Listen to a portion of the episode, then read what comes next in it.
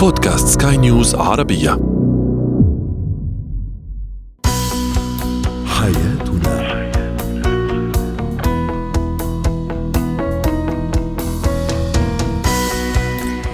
مستمعينا الكرام أهلا بكم معنا إلى حياتنا. فضاؤكم اليومي الذي يعنى بشؤون الأسرة وباقي الشؤون الحياتية الأخرى والذي يمكنكم الاستماع إليه عبر منصة سكاي نيوز ارابيا dot com slash podcast وباقي منصات سكاي نيوز العربية الأخرى. شاركونا عبر رقم الواتساب 00971 561 622 ثلاثة. معي أنا آمال شاب. اليوم نتحدث عن الشريك الذي يكذب. لماذا يكذب الشريك؟ وهل هناك ما يسمى بالكذبه البيضاء بالكذبه البيضاء؟ وما هي المجاملات؟ أو هل المجاملات أيضا تدخل ضمن بند الكذب. في فقرة زينة الحياة اليوم سنتساءل كيف نهيئ الطفل للعيش مع زوج الأم أو زوجة الأب. وأخيرا زواج القصر الاغتيال البطيء للبراءة.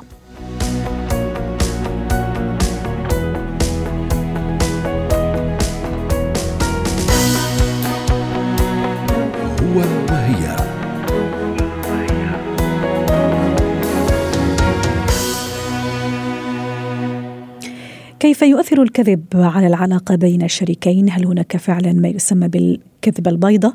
وهل المجاملات والمبالغات تدخل تحت بند الكذب؟ أكثر من كل هذا هل يمكنني الصفح واستكمال العلاقة مع الشريك سواء زوج أو زوجة؟ وكيف أعرف أن هذا الأمر لن يتكرر مجددا أسئلة كثيرة دعوني أطرحها على ضيفتنا دكتورة عصمت حسو الاستشارية الأسرية والاجتماعية سعد أوقاتك يا دكتورة كل عام وأنت بخير معيتنا عليك في العيد يا أهلا وسهلا هلا هلا هلا كل عام وأنتم بخير. وأنت بصحة وسلامة. كتبت مقال مرة عن خرافة الكذب الأبيض. أي. آه، بين الأزواج. يلا نحكي عليها شوي بعدين. دكتورة م- من من المنطلق النفسي أو ال- التفسير النفسي ماذا يعني كذب؟ ماذا يعني إني أكذب؟ يعني إخفاء حقيقة إخفاء معلومة. ما. فيش كذب أبيض وكذب أسود. أي. آه، اللي بسموه كذب أبيض هو مرات حجب معلومة مش بالضرورة يعني لا تعني الشريك بتخص مهم. أصدقاء بتخص عائلة. آه، ما بتأثر على العلاقة لكن أي شيء بيأثر على العلاقة هو كذب. هو كذب. فلما بدكيش ال- الست أو الزلمة بدهوش يحكي معلومة ما بتأثر على علاقتهم بتخص شغله أهله بتخص آه، أصحابه أو صحباتها ما حدا يعني هاي لا تعتبر كذب هاي حجب معلومه أوكي؟ لكن مثلا آه، يخبي معلومة بتخص مصيرهم بتخص علاقتهم بتخص مستقبلهم آه، معلومة بتتعلق بالجنس الآخر. لا هذا اسمه كذب وهذا مع الوقت يدمر العلاقة وينزع الثقة. لأن الثقة تكتسب ولا تمنح. رائع. أم- أم، ما أعرف إذا يجوز أني أسميه أيضا الكذب التلاعبي اللي هو النوع المستمر والدائم يعني يكذب بشكل مستمر أو تكذب بشكل مستمر سواء يستدعي الأمر ذلك أو لا يستدعي الأمر ذلك دكتورة. نعم. يعني إيه- إيش خطورة هذا الموضوع؟ آه. و يعني كيف أتعامل أه، مع الشريك اللي يكذب؟ وزي ما تسألتنا في البداية يمكنني الصفح ممكن أكمل العلاقة عادي وكيف أتجاوز الموضوع إذا كشفت أنه شريكي أو شريكتي كذبة تعريفي موضوع مهم في الحقيقة ومصيري زي ما تفضلتي مش كذبة بيضة تخص ممكن شغلها أو شغله أو أصحابه أو صحباتها أو أهله أو أهلها طيب هلأ أول إشي آه، في نوع من أنواع الكذب الكذب المرضي. هدول ناس بيكونوا خلص يعني اعتادوا على الموضوع وصار يعني سلوك اعتيادي وهذا بيكون عرض سمتم ل آه، أمراض نفسية اضطرابات نفسية بتكون. أو عقلية اللي بيكون بيكذب حتى لو بده يشرب مي بيكذب إمتى يشرب المي مثلا. أي. آه، وبي- وبيكون يعتقد إنه ذكي يعني فبيمارس حيلة نفسية اسمها التذاكي وعلى الرغم إنه بيكون مكشوف لأنه الناس اعتادوا على كذبه أو كذبها المستمر هاي مرضية هاي يعني تستدعي الذهاب إلى طبيب نفسي مثلا. هاي شغلة أما في ناس مرات آه، لما بيكذبوا زي ما قلت لك بيكون آم، لإخفاء معلومة بتخص الشريك أو تهين الشريك. هلا في العادة هذا الداء أو هاي ال- الكذب كله داء بس مرات بيكون يعني زي ما قلت لك انعكاس لاضطراب ومرات بيكون يعني عادة سيئة بيعملوها عشان يخفوا إشي ممكن تسبب مشكلة. هلا الرجل لما بيخفي معلومة إلا إنه مرات بيكون بيعتقد إنه هيك بريح راسه. صح. وما يفتح على نفسه آه، يعني باب مشاكل وأسئلة إلها بداية وما لهاش نهاية. آه. وهذا الخطأ المعرفي اللي بيوقع فيه الرجل لأنه الست عندها الحد مم. الحس بالفطرة فهي تستشعر وعندها قدرة على الربط والمعلومات مع بعض فبالتالي يكشف الرجل سريعا وهنا بتبلش سلسلة المشاكل. فعشان هيك دائما وتبلش جلسات الاستجواب دكتورة. نعم بالضبط التحقيق والاستجواب والشك. اللي, ما يحبه الرجل طبعا ويطفشه ويخليه بالضبط. يعني يهرب وممكن يعند مرة أخرى ويكمل في ال- في الموضوع. 100% فبتصفي يعني الرجل لما بيعمل هيك دائما أنا بنصحهم آه ما تخفوا المعلومة احكوها وتقبلوا ردة الفعل الأولى لأنه أفضل بكثير من تراكم ردات الفعل المكتومة لأنها بتؤدي لكارثة. أنتم بتعتقدوا ريحتوا حالكم على المدى القصير لكن أنتم خلقتوا لحالكم مشكلة على المدى البعيد. ودائما إحنا بشغلنا من يعني اللي الإنسان اللي بيحسب المكسب والخسارة على المدى القصير هو خاسر. أما على المدى البعيد هو رابح. جميل. حتى لو خسر بالوقت. فعشان هيك أنا بنصح الرجل يحكي المعلومة وبنصح الست يعني عشان الرجل يعطيها أمان المعلومة بدها تعطيه أمان ردة الفعل. جميل. فبالتالي عشان تعودوا إنه يكون صريح معاها حتى لو موضوع أزعجها فبالتالي هي بدها تكون تسيطر على ردود أفعالها حتى تقدر إنها آه، تكسب ثقة ردات فعلها بحيث إنه يصير دائما يحكي لها كل شيء حتى لو شيء بزعجها وبالمقابل الرجل لو شيء بزعجها بده يتحمل ردة فعلها عشان وينتهي الموضوع بأرضه. ينتهي الموضوع بعد انتهاء الحوار صحيح. ونفس الشيء طبعا ينطبق على الشريكه لأنه ما أدري ليه يعني كذا الكلام أخذنا أنه كأنه حصرنا الكذب عند الشريكة وعند نعم. الزوج لا في الحقيقة ممكن أيضا حين تلجأ نعم. الزوجة إلى استخدام هذا الأسلوب الغير جميل. آه. إيه. هلا في تكنيك كثير مهم آه لازم الاثنين يتعلموه عشان نبعد عن آه آه أسلوب التدقير يعني ندقر على كل صغيرة وكبيرة. فبنصير آه نتعلم مهارة التغاضي والتغافل جميل. التغافل لإدامة المحبة. فهون بنصير نعمل كفر. للشخص الآخر إذا الموضوع مش مهم. يعني مرات يكون واحد كذب شيء انكشف استحى صح. فبالتالي ما في داعي يعني نفضحه عشان ما نعلموش يكذب مرة ثانية. وحتى على فكرة هذا أسلوب تربوي مع الأولاد. صح صح. كنت راح أقول لك. وحتى يعني ذكاء أيضا دكتورة ممكن حتى تعطيه فرصة إنه يتدارك الأمر وممكن يجلس مع نفسه يعرف إنه قديش إنه كان مخطئ. لكن لما الشريك عرف وما فضحوا بين قوسين زي ما تفضلتي ممكن هذا نقطة له يعني هذا نعم. تضاف لرصيده. يعني عصمت- غطاء نفسي حتى يعطيه فرصة للتراجع زي ما حضرتك حكيتي أو للإصلاح حتى لا تتكرر. فهنا قدرة الشريك أو الشريكه إنهم يتقنوا متى يعملوا الغطاء. متى آه، يتغاضوا؟ متى يتغافل؟ صحيح والتغافل والتغاضي هو فن فعلا مش أي شخص يتقنه و- هذا ويعرف اللي بسميه الذكاء الجندري. الذكاء الجندري اللي بيجمع الذكاء العاطفي والاجتماعي معا. صحيح. يعني ذكاء التعامل مع الجنس الآخر. هذا هو الذكاء الجندري. تمام. آخر سؤال إيه أولى دكتورة عصمت؟ المجاملات والمبالغات. هل تدخل تحت بند الكذب؟ لا. مم. يعني ه- في فرق بين النفاق. يعني في خط رفيع جدا يفصل ما بين النفاق الاجتماعي وما بين الذكاء الاجتماعي. والناس ما بيميزوا بينهم.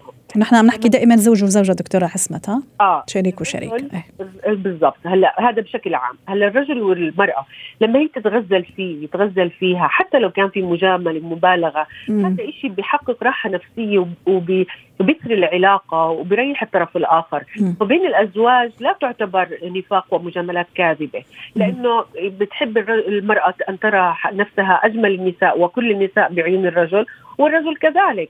فبالتالي حتى لو كان مبالغة ما في مشكلة. جميل. لا يعتبر نفاق بالعكس ولا يعتبر مبالغة ولا كذب يعتبر احترام وحب واهتمام. جميل. شكرا لك دكتورة عصمت حسو ساعتنا اليوم بهذه المشاركة ضيفتنا العزيزة من عمان ويعطيك العافية. زينة الحياة أهلا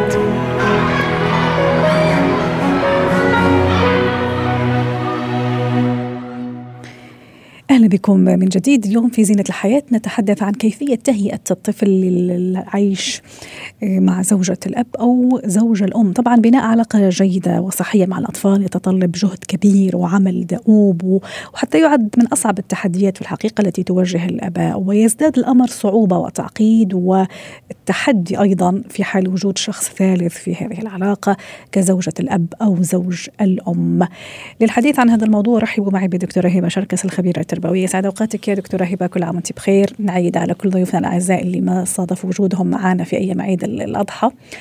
آه، أحيانا طبعا يضطر الزوج أو الزوجة ل يعني الارتباط بشخص آخر ويكون يعني شخص جديد على الأولاد وأحيانا في صعوبة كبيرة. كيف نهيئ الطفل؟ كيف نخبره إنه في شخص جديد راح يجي لحياتنا أو لعائلتنا؟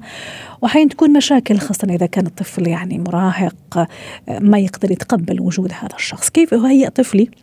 سواء ولد صغير أو حتى يعني في مرحلة المراهقة لتقبل وجود زوجة الأب أو زوج الأم في حياته. الموضوع بتاع تقبل زوج الأب وزوجة الأم هو له أو زوجة الأب وزوج الأم هو له علاقة وطيدة جدا بهل الطلاق. كان طلاق آمن ولا الطلاق كان طلاق بمشاكل وكان في صراعات والأطفال كانوا طرف من الصراع ولا لأ. فالحالة يعني عادة لما بيجي يكونوا أسرة step family عادة بسأل الانفصال كان عامل إزاي وعلاقة الأب والأم بعد الانفصال كأب وأم مش كزوج وزوجة واصله لفين لو قدرنا إن إحنا نحكم علاقة أب وأم جيدة قبل الارتباط بأسرة تانية أو تكوين أسرة جديدة ساعتها بيكون من السهل إن إحنا ندمج الطفل جوه الأسرة الجديدة لأن هو بيبقى بياخد نفس الكلام من الأب نفس الكلام اللي بياخده من الأم. يعني لو لو افترضنا إن هي زوجة الأب فهنلاقي إن الأم بتقول له إن بابا بيكون حياة جديدة وإن دي حاجة طبيعية علشان إحنا مش ما اتفقناش. وأنا وارد إن في المستقبل يبقى برضو كمان عندي أسرة تانية وده معناه إن أنت علاقاتك بتتسع وده معناه إن أنت بتندمج في, في أكتر من أسرة عندك أشخاص أكتر في حياتك وعندك فرصة للأخوة من الطرف ده أو من الطرف التاني. يعني بيبدأ يكون الكلام كله في نفس الاتجاه من الأب والأم. لكن حتى لو الطفل كان عنده مقاومة هو ما فيش يعني يعني يعني مش مش سهل إن الطفل يبقى ما عندوش زيرو مقاومة بس المقاومة في حد ذاتها بتقل بشكل كبير لما بيكون الأب والأم متفقين على طريقة التربية ومش بيستخدموا الأولاد بعد الطلاق لابتزاز الآخر أو لإغاظة الآخر أو للإضرار بالآخر ف وبيتعاملوا مع الأولاد بشكل جيد كأب وأم. لكن لو افترضنا بقى إن الأب والأم في بينهم مشاكل أكيد طبعا كان في مشاكل أدت إلى الطلاق والمشاكل اللي أدت للطلاق دي استمرت لما بعد الطلاق وبدأوا يستخدموا الأولاد وبدأت الأم تبقى متحسسة إن الأب هيتجوز واحدة تانية وبتدس الكراهية في قلوب أبنائها ناحية زوجة الأب أو الأب نفس الحكاية كاره موضوع زواج الأم وبيبث هذه الكراهية في أبنائه. فطبعا بيبقى تكيف الأبناء في في في وضع زي ده صعب جدا وبنلاحظ إن الأبناء بيحصل عندهم في الحالة دي تحزب. يا إما بينضموا لحزب الأب يا إما بينضموا لحزب الأم. وبيبدأوا ممكن يكون في كمان عندهم شكل من أشكال الكيد لزوجة الأب أو لزوج الأم. ممكن إن هم يبدأوا يوقعوهم في مشاكل ممكن يتعاملوا معاهم بشكل غير جيد. ما بيتقبلوش منهم حاجة وده بي في النهاية يعني مش بيضر الكبار قد ما بيضر الصغيرين أكيد جميل. في ضرر على الكبار بس مش بنفس الحجم طيب. استخدام الأبناء لاستمرار الانتقام بعد الانفصال وكمان أثناء تكوين أسر جديدة ده سلوك فعلا موجود ومنتشر لكنه فعلا سلوك مدمر جميل. قبل ما يكون طيب. بيدمر الزواج الثاني طيب دكتورة هبة حضرتك أشرتي في البداية وبشكل يعني كبير إلى في حال ما كان الأب والأم مطلقين طيب في حال وفاة أحد أحدهما يعني الأب أو الأم أكيد هذا راح يكون في شرخ كبير اولا في نفسية هذا الطفل وفي نفسية هذا المراهق هون الأمور تختلف ولا نفسها ولا باقل باقل حده هي بتكون أقل حدة لسبب واحد إن بيبقى الاتجاه الستريم كامل رايح في اتجاه واحد. ما فيش عندنا اتجاه معاكس بيعاكس هذه الزواجة الزيجة أو بيرفضها. إلا لو كانوا مثلا أهل ال ال ال الأم أو أهل الأب اللي هو اللي موجود ومقبل على الزواج رافض هذه الزواجة. وإحنا عارفين في في المجتمعات العربية اللي بيرفض إن زواج الأم تحديدا بعد وفاة زوجها لو عندها أبناء ويبقى شايف إن ده في اضرار للأبناء. لكن لو كانت العيلة كلها متفقة على هذه الزواجة ده بيكون أسهل إن إحنا ندمج الأولاد في الأسرة الجديدة. طبعا مع تخير الزوج المناسب اللي عنده استعداد إن هو يقبل إن عطائه يترفض في الفترة الأولانية ويقبل المقاومة في الفترة الأولانية علشان يقدر يكسب الأولاد. جميل. أنا أنا حضرتك مهدتي لي للسؤال الآتي أو للزاوية التالية اللي هو مسؤولية هذا الضيف الجديد إذا صح التعبير سواء كان زوج أم أو زوجة أب يعني تقع على عاتقها أو على عاتقه أي مسؤولية؟ زي ما تفضلتي في البداية ممكن يكون في رفض يمكن في مقاومة يمكن يعني أشياء كثيرة تحدث آه، في الحقيقة. أنا مسؤوليتي كزوجة أب أو زوج أم كيف تكون في احتواء الوضع وتفهم أيضا هذا الرفض وهذا المقاومة. هو أول حاجة أو أهم نقطة النية إن الواحد يبقى نيته فعلا إنه يستقطب الأبناء دول ونيته فعلا إن هو يحسن إليهم. فلو داخل بهذه النية ربنا سبحانه وتعالى بيسر له النقطة الثانية إن هو يبقى يعني متوقع التحديات والصعوبات اللي هتقابله. مش متخيل إن هو بمجرد ما يتكلم بالحسنى ويجيب هدية ويطبطب على حد أو يدخل في مشكلة حد ويحاول حلها آه، إن الحد ده هيفتح له الأبواب وهيفرش له الأرض ورد. لا الأطفال عندهم مقاومة للغرباء وعندهم مقاومة إن يستبدلوا مكان الأب أو مكان الأم حد حد تاني مقاومة فطرية. فلازم يبقى زوج زوج الأم أو زوجة الأب يبقوا آه، حريصين جدا ويبقوا واعيين جدا بأن هيحصل مرحلة مقاومة. كمان لازم يبقى عندهم آليات التعامل مع المقاومة. يعني أحيانا لما أحس إن الطفل بيقاومني ممكن أبتعد شوية وأديله مساحة وبعدين أرجع أتواصل معاه تاني. واحيانا تانية لما أحس إن الطفل بيقاومني بس أحس إن المقاومة قلت شوية ممكن أزود من الاقتراب أكتر. آه ممكن إن أنا أحاول إن أنا أحتويه بشكل أفضل. دكتورة هبه المعاملة هون تختلف إذا كان مثلا طفل يعني بعده صغير يعني في سنوات الطفولة الأولى الطفولة المبكرة مثلا أربع خمس سنوات ولما يكون مراهق 11 12 سنة هل يختلف الأمر؟ طبعا حضرتك عارفة إنه في المراهقة كثير يعني وهو أصلا في بيئته الطبيعية مع أب أب وأم يعني آه، بيولوجيين عاديين أحيانا بيعذبهم شوي ويصير فيها المقاومة والعناد. هل يختلف الأمر؟ طبعا لأن الاندماج اندماج الطفل الصغير لو في بيئة سوية والضيف الجديد ده هو عنده استعداد للاحتواء وكمان الأسرة أو الجميع من حوله بيودوه في الاتجاه الصح ما فيش صراعات هيبقى سهل الاندماج بتاعه لأن هو طفل صغير والبيئة حواليه صالحة. لكن طبعا المراهق أصلا عنده رغبة أساسية في الاستقلال والاعتماد على نفسه. والخروج من من عباءة الأسرة آه وتكوين شخصية مستقلة. فأكيد طبعا بتزيد مقاومته أو بيلاقي كمان لنفسه سبب يعزز استقلاليته آه وانفصاله عن عن الأسرة. واضح. شكرا لك دكتورة هبة شركس الخبيرة التربوية ضيفتنا العزيزة من أبو ظبي ويسعد أوقاتك. قضية رأي عام.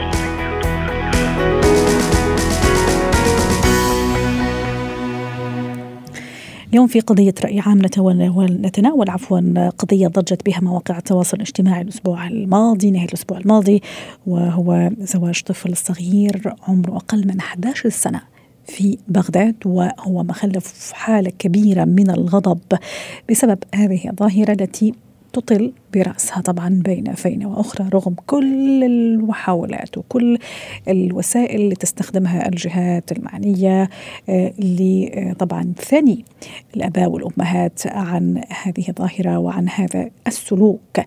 للحديث عن هذا الموضوع رحبوا معي بأستاذ علم النفس الاجتماعي محسن بن زكور ضيفنا العزيز من الرباط. يسعد أوقاتك أستاذ محسن.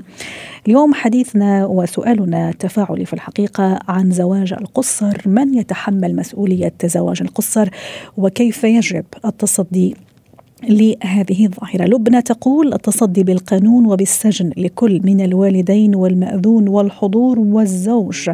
بعدها ما حدا رح يتجرأ ويخالف القانون. أيضا الحكومات لو تصدر قانون تعاقب فيه الأهالي بالسجن لكل شخص يزوج بنته أو ابنه القاصر مثل بقية القوانين. ما كنا شفنا هذه المصايب. وأيضا التعليق آه، يقول يجب محاربة الفقر. أولا على موضوع جميل لازم التوقف أمام عند هذه الكارثة. و أيضا تعليق آخر يقول المسؤول الأول عن زواج القصر الأهل والحكومات من خلال القوانين التشريعية الصادمة وأيضا نشر التوعية في المجتمع. أستاذ محسن هل فعلا هذا الموضوع يعني رغم أنه نحاول في كل مرة كجهات ومن منابر إعلامية وجهات مسؤولة انه ننبه بخطورة هذه الظاهرة اللي هو في الحقيقة اغتيال مباشر للبراءة، لماذا تتكرر هذه الظاهرة وما حبت تروح من مجتمعاتنا؟ شكرا سيدتي. كما تفضلت هي مسألة أكبر بكثير من قضية الزجر وقضية التحسيس. لأنها تعود بالأساس إلى مركب قوي جدا وهو مركب العادات والتقاليد ومركب المفهوم الخاطئ للدين.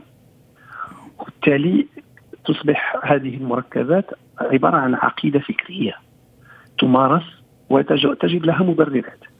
فمثلا التسمية نفسها إذا سمحتي سيدتي فلن أتحدث عن زواج القاصر لأن كلمة زواج فيها إرادة. بل سوف نتحدث عن تزويج الطفلات. جميل. سوف يكون الوقع أو الأطفال أيضا الذكور يعني هذا اللي استدعى يعني الموضوع نفتح الموضوع اليوم. يعني ولد صغير في عمر 11 سنة يا دكتور. في آه، في في العراق عمره 11 سنة يزوج يعني تزويج زي ما تفضلت البنات وأيضا الذكور. صحيح وتزويج الطفل ولماذا قلت الطفلات؟ لأنها أكثر حضورا من الناحيه الإحصائية. وهذا لا يعني أننا لا نزوج أيضا الأطفال. بالتالي هذا التزويج آه، الطفل أو الأطفال بشكل عام ينبع من قناعة ربما تنبني على الخرافة. هذه الخرافة هو أنه سوف يتخلص من عبء هذا الطفل على المستوى المادي. لكن الإشكال الذي يغيب عن مثل هؤلاء وان هذا الذي سوف يتزوج هذه الطفلة أو هذه التي سوف يتزوج هذا الطفل ربما لم يعي أنه يعيش في نفس الظروف الاجتماعية ونفس الظروف القهر. وبالتالي سوف يكرس لظاهره اجتماعية أخرى وأسرة فقيرة هشة أخرى.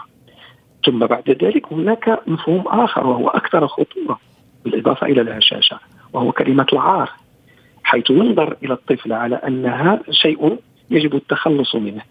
وبالتالي هناك مصطلحات البائر العانس رغم صغر سنه رغم أنها هي أهل لكي تكون في المدرسة رغم أنها صح. لا زالت تحتاج إلى الحنان لا زالت تحتاج إلى النمو ولا زال جسدها في طور التكوين وفي طور التنمية ثم هذا سوف يدفعنا إلى العنصر الرابع وهو تغييب البعد النفسي وخطر الاضطراب النفسي الذي تعيشه هذه الطفلة والذي يعيش هذا الطفل مرغما على قيام بفعل لم يؤهل لا جسديا ونفسيا للقيام به بالأحرى الحديث عن المسؤولية وتحمل المسؤولية. رائع رائع لامست حضرتك يعني جوانب كثير مهمة راح أضيف لها أيضا ويا ريت تشاركنا يا دكتور موضوع إنه هذا الزواج أكيد ما راح يكون مسجل يعني في يعني في في سن معينة راح يسجلوا فيه الزواج، لما ما يكون مسجل أنت أيضا أمام مشكلة أخرى خاصة إذا جو أولاد، يعني كيف راح يكون وين راح يكون مصير هذا الأولاد، أولاد الأولاد أصلا اللي زوجوهم بالغصب.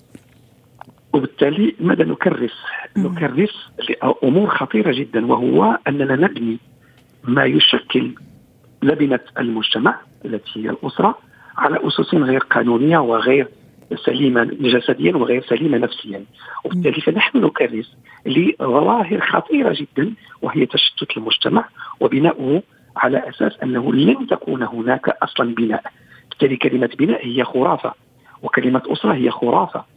فالذي نحن نجعل منه صورة صورة مقبولة اجتماعيا بين مزدوجتين هو اللا مشروع هو اللا معقول هو اللا طبي هو لا نفسي هو لا ثقافي. اذا نحن نشرعن لأشياء تخرب المجتمع من عمقه وبالتالي نبني لاطفال غير معترف بهم. لا من الناحيه القانونيه ولا من الناحية الاجتماعية ولا من الناحية الإنسانية ونسند اليهم مهمات ومسؤوليات لا يمكن أن تتحقق في ظل هذا الغياب الكامل للتوازن أيوة. من الاعتراف بالحقوق. وعلى ذكر التوازن سنتساءل أيضا عن أي جيل نحن الآن عم نبني. عن جيل نحن دمرناه اغتلنا طفولته وهو عمره 10 11 سنة لما زوج قصرا ثم عن جيل أيضا اللي هو أولاد هذا الأولاد أه اللي جو لهذا الدنيا يعني أولادهم أو عفوا آبائهم وأمهاتهم بعدهم أولاد صغار. يعني عن أي جيل وعن أي توازن نفسي نحن عم نحكي يا دكتور. وأنا أيضا حتى